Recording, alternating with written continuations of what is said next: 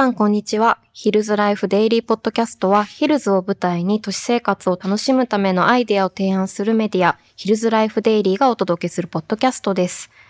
今回は現在森美術館さんで開催中のアナザーエナジー展挑戦し続ける力世界の女性アーティスト16人をテーマにしたお話をお送りしていきます。私 MC の編集者野村ゆめと申します。本日ゲストにいらしていただいたのは、アルカの代表取締役であり、ニュースゼロの水曜日パートナーもご担当されているクリエイティブディレクターの辻麻子さんです。辻さん、よろしくお願いします。お願いします。今日楽しみにしています。こちらこそです。お願いします。お願いします。辻さんは社会課題をクリエイティブで解決するをモットーに主に広告やブランド作りの領域を通して変化を生み出すお仕事をされています。えー、ちょっと具体的に今までどういうお仕事をされてこられたのか、はい、こうたくさんあるかなと思うんですけれどもちょっと自己紹介的に簡単にお話しいただけますか？はいありがとうございます。クリエイティブディレクターという仕事でしてあの主にファッション業界とか広告業界にあのいる仕事なんですけどあの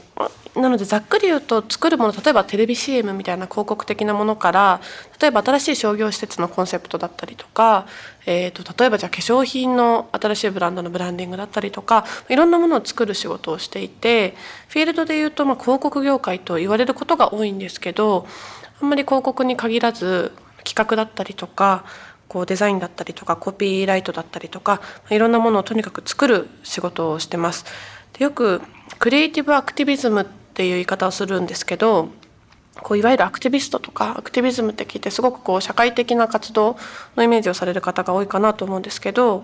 あの仕事でま作るクリエイティブの仕事をしてるのであの自分の表現とかあの、ま、広告媒体を通して伝えるメッセージ企業のメッセージを通して社会にどうやってメッセージを届けていくのかっていうことを考えながらあのどちらかというとクリエイターでありつつアクティビストみたいな要素がすごく強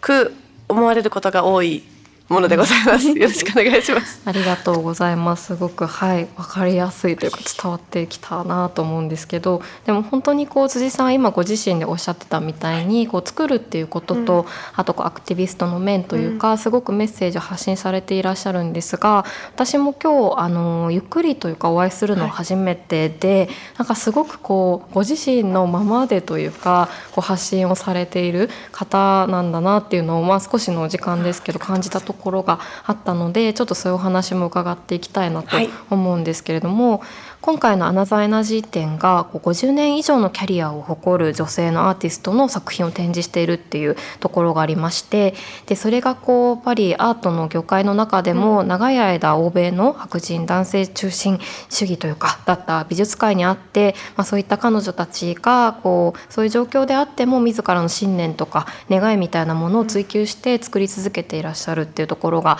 すごく素晴らしい展覧会だなと私自身も思ってるんですが辻さん自身もすごくその自分自身がこの願いとか、こう喜びとか時には怒りとかそういうものから出発して創作をされているという印象があるので、なんかリンクする部分があるんじゃないかなと。恐縮です、はい思いまして あの話を伺っていきたいんですが、はい、であのこのポッドキャスト前半は辻さんといろんなこうお話辻さんの活動ですとか伺っていってで後半にこう展覧会のお話っていうのをこうじっくり聞いていければなと思うので、はい、ぜひこう聞いてくださってる方も前編後編とちょっとあの楽しんでいただければなと思っております。で早速なんですけど、はい、こうまずやっぱりこう辻さんがこう社会課題をクリエイティブで解決するっていうことをこうおっしゃられていて、まあ、確かにこうすごくあの、まあ、あってもよかったというか今までもたくさんあったのかもしれないですけど、うん、すごくこう辻さんがそこをこうあのご自身の言葉でこうそれを掲げていらっしゃってこうどうしてそれをやっていこうっていうふうに思ったのかっていうところのきっかけ教えてもらいたいなと思ったんですけど。はい、あありがとうございます、はい。あのまさにさっきおっしゃってた通りでものすごくパーソナルなところから始まってまして、うんうん、特に広告というフィールドってってある意味あの、まあ、ちょっと商業主義的なところがあったりですとか、うん、こう資本主義のど真ん中にいる、うん、あの業界ではあるので、うん、なんでそういったところにいるのかみたいなところにつながるんですけどもともとはあの性格的に言うとずっとあんまり変わってなくって10代の時に例えば校則一つとっても、これってなんでこうなんだっけみたいな学校からしたらちょっと面倒くさい子なのかもしれないですけどわかりますよ、うん、なんかそういうことをあの子供がなんて言うんですかね例えば「空ってなんで青いの?」って親に聞くみたいに「うん、なんでなんだっけ?」みたいなこうそれをそれのままとしない割と面倒くさい性格は昔からで、うん、なのでずっとこう学校とかこう集団生活みたいなのあんまり得意じゃなかったんですけど、うんうん、割とその流れのままそういうこうちょっとどっかでずっと居場所がないというか生きづらさをずっと抱えていた10代だったので、大人になってみて仕事をして初めてこうものを作ることを全速力で160キロの球を投げようとしても誰も止めないでむしろそれを良いとしてくれるのが大人の仕事の社会なんだなっていうのを知って10代の時ってなんでそんな熱くなってんの？みたいなのあるじゃないですか。あちょっと確かにかっこ悪いみたいな、はい、それだと、うん。うん、なんか霊障的な、うんうんうん、なんかそういう中で仕事を始めて初めて息ができる感覚があったんですけど、うん、逆に言うと今度はその160キロの球を投げ続けようと思ったりとか走り続けていたい作り続けていたいみたいなこうスタンスでずっと楽しいってなって仕事を始めていたら、うん、こうメディアの方だったりとかこう企業の方がこう辻に興味を持ってくださって例えば取り上げてくださったりとか、ご依頼いただくことがちょっとずつ増えてきてでそういう中で自分が作るものを通して初めて自分自身が世に出て。いった過程でちょっとずつそういうこう機会が増えていく、まあ、連鎖の中で、うん、例えば女性起業家とか大学在学中に仕事を始めたこともあって、うん、女子大生なのにクリエイティブディレクターとか、うんうんうん、なんかそういうこう私自身はその2つを逆説と思ってないものもすごくこう外からのしかも良かれと思っての評価として、若いのにとか、うん、女性なのにとかそういうことをすごく言われる機会が増えて、はい、でなんかそういう自分自身に向けられるこう良い良かれと思ってもそうだしこうヘイト的なものも含めて、うん、あの誰かバックについているんだろうみたいなのも含めてですけど なんかそういうものもすごく私自身をとして受けてきたのもありますし、はい、逆に言うとその前のこう一人ていることが好きでなんかこう集団生活がすごく苦手で生きづらいところがあったりとかそういう自分自身の実体験もそうだしかつ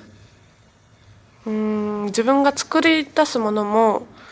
割と若年層の女性向けのものが多かったので、うんうん、若い女性の間のトレンドってこう半周遅れぐらいで大体こう社会から揶揄する声が飛んできたりとかするんですね。インスタもそうですし、はい、またそうです。タピオカもそうだし、うんうんね、ナイトプールとかもそうかもしれないですけど、スイーツとか。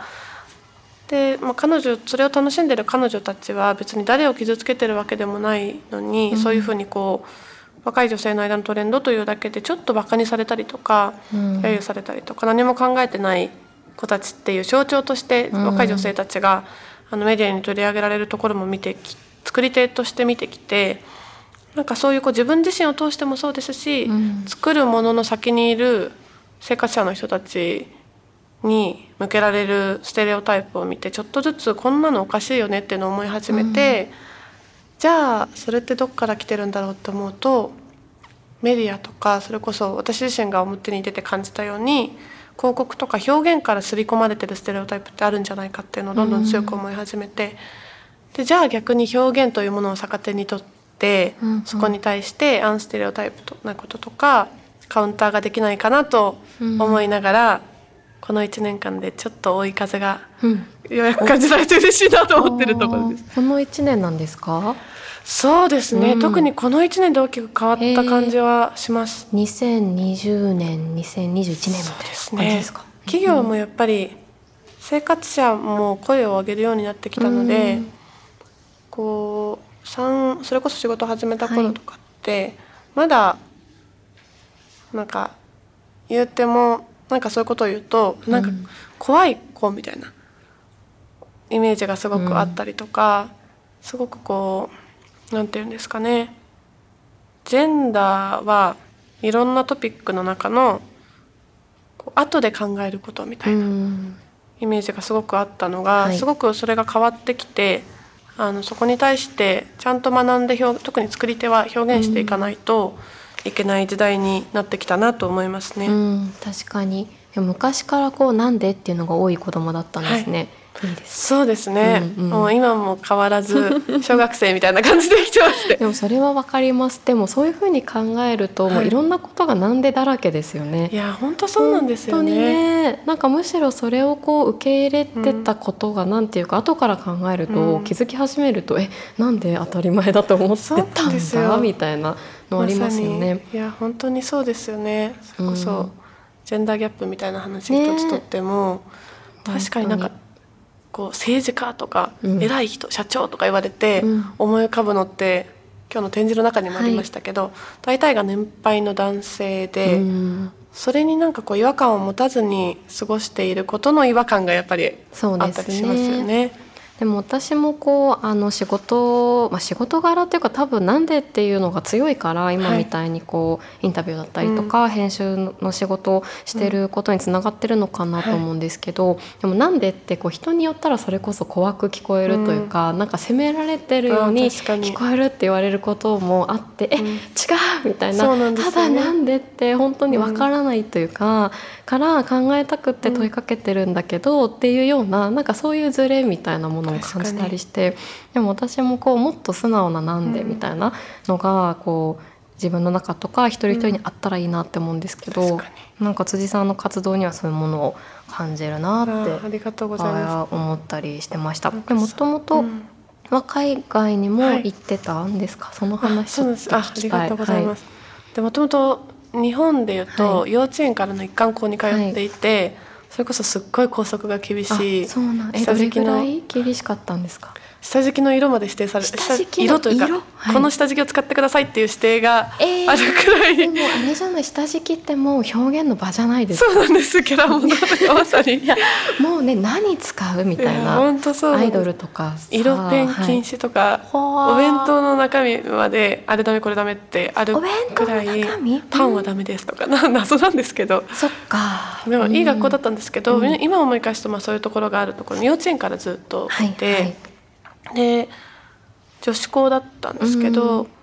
逆に言うとそういう意味でジェンダーという意味ではあんまりこうステレオタイプに押しつぶされることも刷り込まれることもなくすごいピュアに自分自身としてこう育ってきた環境ではあったんですけど、うんうん。は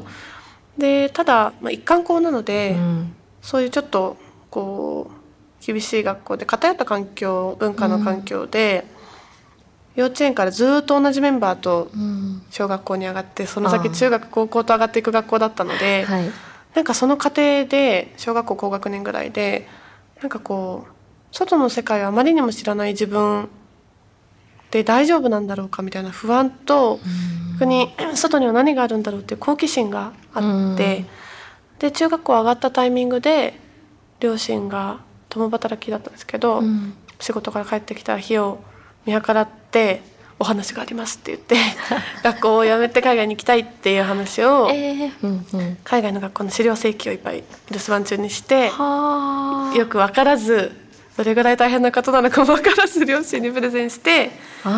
でいろいろ話し合った結果じゃあ行ってみようかってなって中学高校と海外に行って大学で帰ってきた感じです。あれ？そのもう一回それを、はい、あの親に、はい、何ですかこうなんていうんですかその主張じゃなくてプレゼン？プレゼン？プレゼンしたのは、はい、何歳って？中学校1年の途中なので、うんうんはい、中1って何歳ですか、はい、14とか3とか？13とか14ですかね。ですかね。中学校上がったところです、はあそっかそれが自主退学っていうことだったんですか。あどうしても厳しい学校だったので、はい、こう両親の転勤とかなわけでもなくそうなんとなくこうそういうことだったのかなって思ってました、はい、そうなんです。だから逆にそれだったら多分学校も応援してくれたと思うんですけど、うんはいはい、すごい厳しい学校で、うん、別に学校が嫌いなわけでもなく問題があったわけでもなくて、はい、本当に毎日楽しかったんですけど、うん、それをやめるって言ってしかも真逆行くんだったら真逆な環境が良くて共学で寮生活で、で異文化異言異言語多言語多文化多宗教の場所に行こうと思って、寮の学校を決めたんですけど、そういうところに行くっていうだけでその保守的な学校からするともう大変なことみたいな、うん、なんてことかしらみたいななって校長先生との両親との四者面談で、はい、こう推薦ここどどこまで言っていいのか分からないんですけど、うん、自主退学でもしない限り推薦書は書かないって言われて、うん。うん、子どもの好奇心応援しない大人なんてってなって その場でやめますって言って両親真っ青みたいな ことがありましたね。へはい確かになんか学校小学生とか中学生で自分で辞めるみたいな判断が自分にはなかったなって思ったんですけどいいでいいですねいいですね。ファンクでいやでも当時は結構噂されてたと思いますけどね、うん、あの子やばいよねみたいな。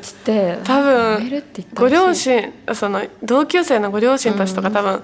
うん、もうあの子は不良になってしまったわって聞いたと 言われてたので、まあ、大人になって仕事頑張るとねなんかこう評価が変わったりするから面白いもんだなって思ったりしますね。確かに。あるかでもその辻さんが、はい、あの代表されてる会社でも結構パンクというか反骨みたいなこと割と大事にされてます？そうですね、うん、あの愛とパンクみたいなキーワードを使ってたりするんですけど、ねうん、私個人で言うと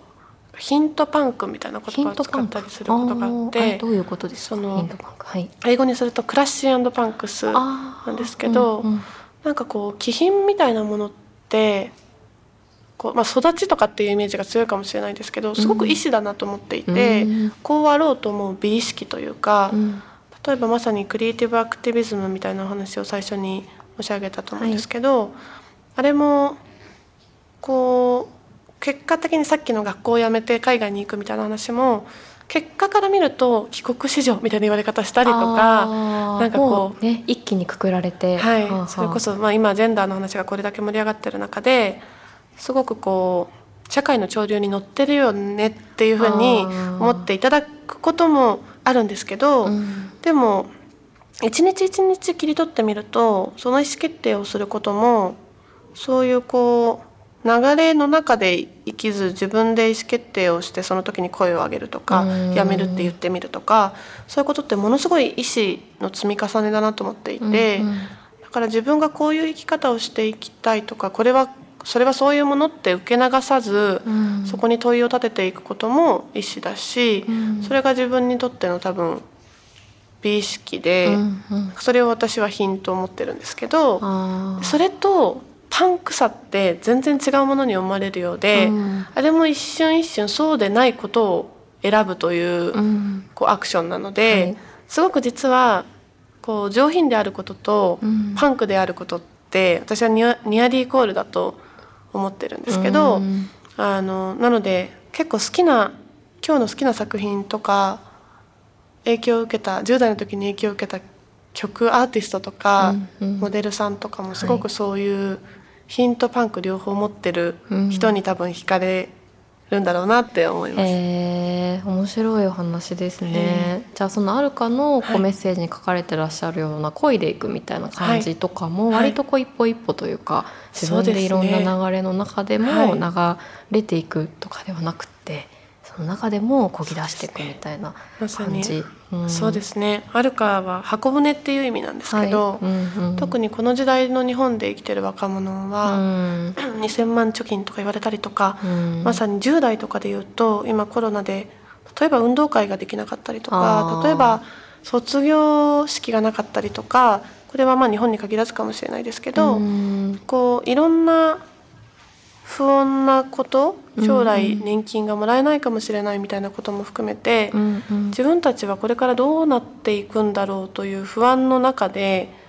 でもそれを考えていくと生きていけないから、うん、とにかく今目の前生きることに必死になる世代だと思うんですよね。うんうん、でそういう世代として今日本に生きてる中で、あの箱舟ってキリスト教でいうノアの箱舟のあれのイメージが一番強いと思うんですけど、うん、まさにああいう時代だなと思っていて、大洪水の時代で先行きが見えなくて、うん、いつこの雨が止むかも分からなくって、うん、でもそういう時代の中でなんかこう仲間とか、自分たちが生き延びていこうっていう感覚というより、うん。箱舟って象から鳥から人からあらゆる生き物を乗せて、あのノアの箱舟は漕ぎ出していたわけで、うん。なんかそういうこうそういう時代の中でも多様性を重んじて生きていきたいって思う人たちが、こういろんな人たちを乗せてうん。こう漕いでいける箱舟でありたいなといううん。思いであるかという名前にうん。したので、まさにそれこそ漕いでいくとか。うん。その多様性も結果的なものじゃなくって本来はそうだと思うんですけど、意思をもってして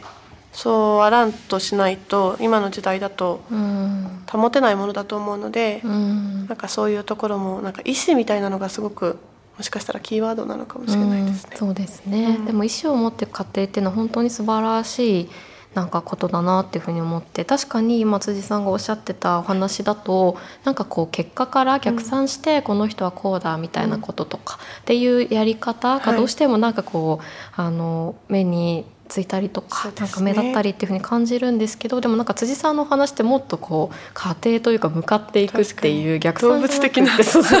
じゃなく進んでいくのだっていう感じがありますし、やっぱり例えばその、まあ、帰国子女っていうことだったりとか、はいあのまあ、女性でけあの起業家であるとかもしかしたら、えー、と例えば世代だと Z 世代みたいなものっていうのも、でも本当全てはこう一人一人の語りであり、一人一人の意思の先にたまたま同じ時代を生きてる人とか本当ね、同じ意思を持ってる、まあ、でもはい。同じって言っても全部同じじゃないですしね、ある部分でなんかベン図の真ん中みたいに、そうですよね。友人が言ってた言葉で「パーパスフット」っていう言葉があってすごい好きなんですけど、なんかこう何が2人のベン図の共通項かって人によって違うじゃないですか、はい。すごい政治的な思想が全然違う2人がうん。例えば惹かれ合って、うん。それなんでかって聞かれると例えばじゃあ好きな映画監督が一緒だったみたいなそういうこともあるわけで、うん。でも外から見るとなんであの2人が一緒にいるわけってうん。なったりするしそこにもまたジャッジの目があったりして、うん。でもなんかそういう2人の間にある共通のパーパスを持ってうん。連帯していくみたいな,、うなんんかそういうパーパスフット的な概念がすごく今の時代は大事だなとなんでこの話したのか忘れちゃいましたけど、ね、すごいわかりします。本当に。なんかこう同化していってやっていくぞってことじゃなくて、ある目的とか、うん。ある意思とかに重なる、なんかそういう重なりが本当はいろんな人とあるみたいな感じになっていくといいよねと思うんですけど、ねどうなのかっていうのもありつつやっていきたいのだが、あの辻さんが、まあ、本当に先ほど、まあ、海外にこうご自身で行かれるって、まあ、それもでも海外に行ったことというよりは多分こう行くと決めて自分で行ったこととか、でそこでいろんな感じたことみたいなことがあったのかなと思うんですけど、はい。辻さん独自の広告に対する考え方とか、クリエイティビティに至るきっかけになったなんかそういうこう例えば海外とか日本行き来したことで見えたものがあったりしたのかなとか、どうなのかなとか。でもそれで言うと、意外と海外での影響あ多分私自身の中には当然きっとあって多分多様性を、例えば多様性って掲げること自体がまずそもそもすごく不思議で、うん。校則一つとっても、はい。じゃあ私の最初にいた学校は黒当然黒髪で、生生まれつき茶色い人も黒髪に染めてで肩より髪の毛が長い人は三つ編みをしてみたいな学校だったので、うん。そこから海外に行くと、まあ、いろんな人種の人たちがいるので、うん髪色一つとっても黒とも金ともこう一つの普通マジョリティの決めようがない、うん。誰かがそしたら染めなきゃいけなくなっちゃうので、うん。っていう環境にいてで寮生活だったのでこうキャンパスの中で例えば授業をサボってたらどこにいるかまあ分かるわけですよ、うん。部屋にいるから先生が追いかけに行ける距離なのに、はい。やらないんですよね、うん。それは自分でその選択をしているから以上というところなんですけど、それが優しくもあり厳しくもある環境だったので多分そういう意味で一瞬一瞬先ほど申し上げたそのうん。意思を持って選んでいく美意識みたいなことうん。は多分その時に必死になりながら多うん。分感じて得してたものですし多様性みたいなところに対してもなんかこう左脳的に考えるというよりかはうん。感覚的に世の中がそうであるそうであってほしいと思う。かつアジア人としてマイノリティとしてその環境にいたので、うん、っていうこともすごく思う。一方で日本の広告ということで言うと2つあって、はい、1つはこう広告表現が与える影響って小さいようでやっぱりすごくいろんな意味で大きいなと思っていて。コンテンツってやっぱり選べるので、はい、合わないものは合わない映画はその劇場に足を運んで見に行くこと思わないじゃないですか、うんうんうん、でもまあ言わずもがなですけど広告って唯一コンテンツで良くも悪くもこう相手の意に沿わない形で情報を届けてしまう、うん、こう表現のあり方なので、はい、なんで広告を最初に選んだかっていうとだからこそ私が当時10代の時に生きづらかった時に、誰の声も届かないなんかこう穴の中にいる感覚があったように、そう思ってる人にもそその中にいる時って外が見えないから、自分に合う光がどっちにあるかとかって分かんないと思うんですけど、はい、なんかこう強制的に届けられる一人じゃないよみたいなことだったりとかっていう場所なんじゃないかとその企業と一緒に仕事をするってことも当時全然分かってなかったので あ広告っていうものが。そうです。はい、うんうん、なのでなんかこう系統としてそういうメッセージを届けられる場なんじゃないかと思って広告に興味を持ったんですけど最初は。ただやっていくうちにその女性ならではの表現をお願いしますとかって言われることがすごく増えてきて、うんうんうんならではかわかんないですけど私はいいと思うものを作りますみたいなことをつどつど返答として、はい、返してきていて、うん、なんかそういうこうそれって何でなんだろうみたいなことを思い返してみるとやっぱりそういう無意識化ですすり込まれるっていうと言い方が悪いんですけど無意識化で見てきたコンテンツとか表現から例えばボディポジティブみたいな話で体は細い方がいいとか、うん、でも胸はあった方がいいとか、うんうん。わかんないですけど二重の方が美しいとか。大変ですよね。どうしたらいいのっていうね。誰もいませんけど全部クリアしてる人みたいな、ね、しかないんじゃないか本当に新しく、ね、いや本当にそうで、うん、なんかそういう誰が決めたのかわからないけど、うん、なぜかある普通の基準、はい、しかもその普通の基準超ハードル高いみたいな、うん、そういうものってもしかしたら広告が与えてる影響って大きいんじゃないかっていう先ほど申し上げたその不特定多数にこう強制的に反強制的に届けられるコンテンツだからこそ、っていうのは思っていて、作っていく過程でなのでその責任がやっぱりすごく大きいなと、生活やとしてもクリエイターとしても思ったっていうことが一つと、もう一つは広告ってあえて業界どの業界にいるんですかって聞かれたら答えるんですけど、それは先ほど申し上げたように広告ができる広告が与える役割とか、うん、良くない意味での影響が大きいからと思ってるんですけど、はい、ただ逆に言うとあんまり広告自体にはこれ言ったら広告業界の方に怒られるかもしれないですけど そんな興味がなくて、はい、というよりあの企業が個人が社会に対して意思を持つように、うん、企業も人の集こう集合体でできてるのでそこにも人格があるべきなんじゃないかっていうのはあるべきというか、うん、あるんじゃないかというのをすごく思っていて、うん、でなので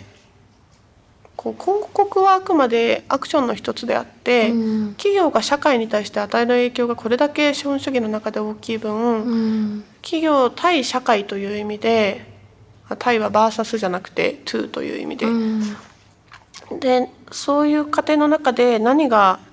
企業の責任として伝えられることなんだろうとか、うんうん、できる役割なんだろうみたいなことを広告を作ってる中ですごく感じるようになって例えばテレビ CM1 本撮るのに数予算数千万かけて、うん、タレントさんキャスティングするので数千万とかで、うん、また媒体費用に何億とかかけてどうそんだけあったらうまい棒何本買えるねんと思いますけど でも本当にそういう世界なので。それでも全然情報が届かないっていう世界でそれだけのことがあったらそれこそ1リッター4.10リッターじゃないですけど、うん、一体社会にどれだけのことができるだろうというのを、うん、なんか作ってる過程のただ、まあ、あの商業の世界なのでやっぱり当然ですけど数字がないとお金がないと人を雇えないし、うん。その人も食べていけないのでなんかこう反資本主義的な話じゃないんですけど、はい。ただやっぱり年間何兆円もうん。8兆円ぐらいですかね今7兆円ぐらいある日本の広告市場のお金がうん。どっちのクッキーがよりホロホロかみたいなところに 使われてることがすごく不思議でもっと社会にとってうん。意味がある使い方をうん。企業はできるんじゃないかっていうのを 今もそれは思っているので、はい。心折れそうになりながらうん。企業対社会のうん。あり方をすごく探っているところです。うん、その心折れそうになりながらっていうところ本当にあるんじゃないかなと思っていて、はい。やっぱりその今辻さんも何度かおっしゃってましたけどやっぱり企業の論理みたいなものとか、まあ、どうしてもこうお金を、ね、こう生んでいくみたいなところと、でもこうこっちの方がいいんじゃないかみたいなことで、例えばこう辻さんが、まあ、クライアントさんいたとして、まあ、一緒にパートナーですかね、はい。であの一緒にやりたいけどなんかこれはちょっとみたいな、おかしいんじゃないかとはいかっていう時って結構もうとことん話すみたいな感じですか？どういうふうに私は言いますね。はい、それこそこういう表現は良くないと思う、うん。なぜならこうでこうでこうでっていう説明と、うん。うんこれまでどんなことがあってその言葉が問題になったのかっていう背景のニュースの記事とかまで送ったりとか結構するんですけど、うんうん。でもやっぱり本気でそこに向き合おうと思ううん方ばっかりじゃないので、はい伝わらないなっていうこともたくさんありますし、一番難しいのはその相対している担当者の方はすごく思いを持っていて、その文脈も分かってるんだけれども、うん。さっきの偉い人の話じゃないですけど、うん。こう作り進めていく過程の中で出てくる別の偉い登場人物うんうん。たちの壁にぶち当たって、私というよりその担当者の方が折れるみたいなうんことをやっぱすごく何回か見てきてだからこそなんで私が表に出るのかみたいなところにつながるんですけど、うん。その中からとか後ろからサポートするだけじゃなくって、外側からこう援護していきたいみたいな気持ちがあって、微力ですけどちょっとでも世論の盛り上がりの生活者の人たちが声を上げやすくなる土壌を一サンプルとして作れたら、うん。今生活者の人たちはこういうものを求めてるから、うん。大丈夫ですよってことをその担当者の方が社内で 言いやすくなったりするかなとか思いながら どっちでもギャーギャー言いながら戦ってる感じです。いいですね。でも確かにどっちも、本当にさっきおっしゃってた企業だったりとかも、本当に本来は個人の集合体であるっていうところを、はいまあ、信じながらというか、多分その目の前にいる人とこう対話したりとかして、なんかこうねなんかそれでその人の意思であ、じゃあこうしたいなとか気はい。づいたりとかっていうきっかけのこう連鎖を作っていくみたいなのは地道かもしれないけどね。ね、大事なことなんだろうなって思いますし、さっきこう辻さんもおっしゃってたような、、はい。やなんか面倒くさいね子供だったのかもしれないみたいな面倒くささがやっぱりめちゃくちゃ大事ななんじゃないかなっねて私も社会は面倒くさいものですからね。面倒くさいし人間もいやシンプルな方が怖くないかとか思ったりねするんですけどやっぱりね意見が違うのもはい当たり前だし、それをどれぐらいね話したりとか、うん。変わってったりできるかみたいなのをやってらっしゃるのかなと思いつつ、はいなんかそういうやっぱりこう今来てる中でこうどうしても我慢してしまったりとか、まあ、本当にこう辻さんレディーノーズっていうあの女性が健康まあ診断というかうん。受けられるような、まあ、ワンコインで受けられるような取り組みも、あの企画されていたりとか。でもそれもこうあのもちろんそのやっぱり金銭的な理由でなかなか受けに行くことが難しいってこともあれば、なんか自分のことだと我慢しちゃうみたいなこととかあるじゃないですか。うんでなんかやっぱりその声に自分の本当はこう思ってるのにみたいな声に、うん。なかなかこうなんというかあでも我慢しちゃおうみたいなこととかっていうのもある状況としてあるんじゃないかなと思うんですけど、うん。そういうこう違和感にこうどういうふうに気づいて あげたらいいんじゃないかとかなんか一人一人に対して、なんか例えば会社とかで、うん。あなんかおかしいなって思うんだけど、周りと意見が全然違っていて、どうしようみたいな人がいたらなんかどういう、まあ、言葉をかけたいというか、まあ、自分はこうしてきたとかあります、そしてもなんかそういう時って確かに周りに対してなんで伝わらないんだろうとか、うん。私も仕事してる中で絶対にやった方がいい企画だし、うん。それこそ広告っていうことで言うと物を売ることがあくまでも一つの広告の役割なのでうん表現としてやったら社会にとってもプラスだし、うん。社会だけじゃなくってあなたたちにとっても企業にとってもこのブランド商品にとっても絶対にプラスだからうん。やるべきみたいなものも、なんかこう全然伝わらないみたいなこともやっぱりあるんですけど、うん。そういう時ってなんでわかんないのって思う時もあるんですよ。うん。はい。あるんですけど、例えばすごく言葉が難しいんですけど、はい私も仕事をしている過程の中で、うん。特に最前前って言ってもそんなに古くないですけど、うん。こういう社会的なアクションをやり始めた頃はやっぱそういう壁にぶち当たることが多くて、うん。なんでわかんないのって絶対これからの社会こういうことが必要になっていくのにってジェンダーとか聞いたことありませんみたいな人もやっぱいらっしゃって、そんな一部の人の話でしょみたいな。うん。で今になってみるとマスメディアで今ジェンダー取り上げてますけどってうん。思ったりするんですけど、うん。ただそれこそまた Y の問いの話で、なんで目の前にいるこの人はそこに対してそういうふうに思うんだろうってことを考えてみると、それこそじゃあ企業の中で私はベンチャーから始まったので、割と自由にやらせてもらってうん。こうあっち行ったりこっち行ったりしてみたりこれをやるんだって言ってレディーノーズみたいなプロジェクトをやってみたりとか、たまた会社作ってみたりとか、はいまあそれも自分で選んでることではありつつもそういう環境にいたっていうのが一つありますけど、逆に私がいたことのない環境として大企業の中にいらっしゃる方はきっと私が感じたことない葛藤とか、うん。生きづらさがその中にあったりとかそれこそベンチャーなんて何もしなかったらマイナスにしかならないので、うん。何かプラスをしていくことっていうのが生きる術ですけど、うん大きな会社の中にいるといろんな人たちの関係性の中できっとお仕事をされてらっしゃって、うん。その人にも家庭があってみたいなことを考えると、うん。何かこう新しいことをすることうん。自体がリスクになりうる環境その人の思いとか意思っていうのももちろんありますけど、うん。そういう環境下にいるからなんだな。じゃあその環境をその人がその環境にいるその方がどういうふうにしたら動きやすくなるだろうってことを考えて表に出るようになってったりとか、うん。なんかそういうこう正義をぶつけるっていうよりかは、ん。その進まない背景には何があるんだろうみたいなことを紐解いて想像してみるみたいなことがすごくまず大事だなって、うん。あのその人は変わらないからって決めつける前にっていうのがもう一つと、あとはシンプルに環境を変えるみたいなことはあるんじゃないかなと思ってて、うんあの 例えば私の会社で言うとあの規模がそんなに大きくないからっていうのもあると思いますけど、私がまあこういう感じなので生理の話とか、まあ、普通にしたりとか、社内でそういうニュースの話したりとか国会中継見て私がなんか怒ってたりとか なんかそういうこともあったりするので、う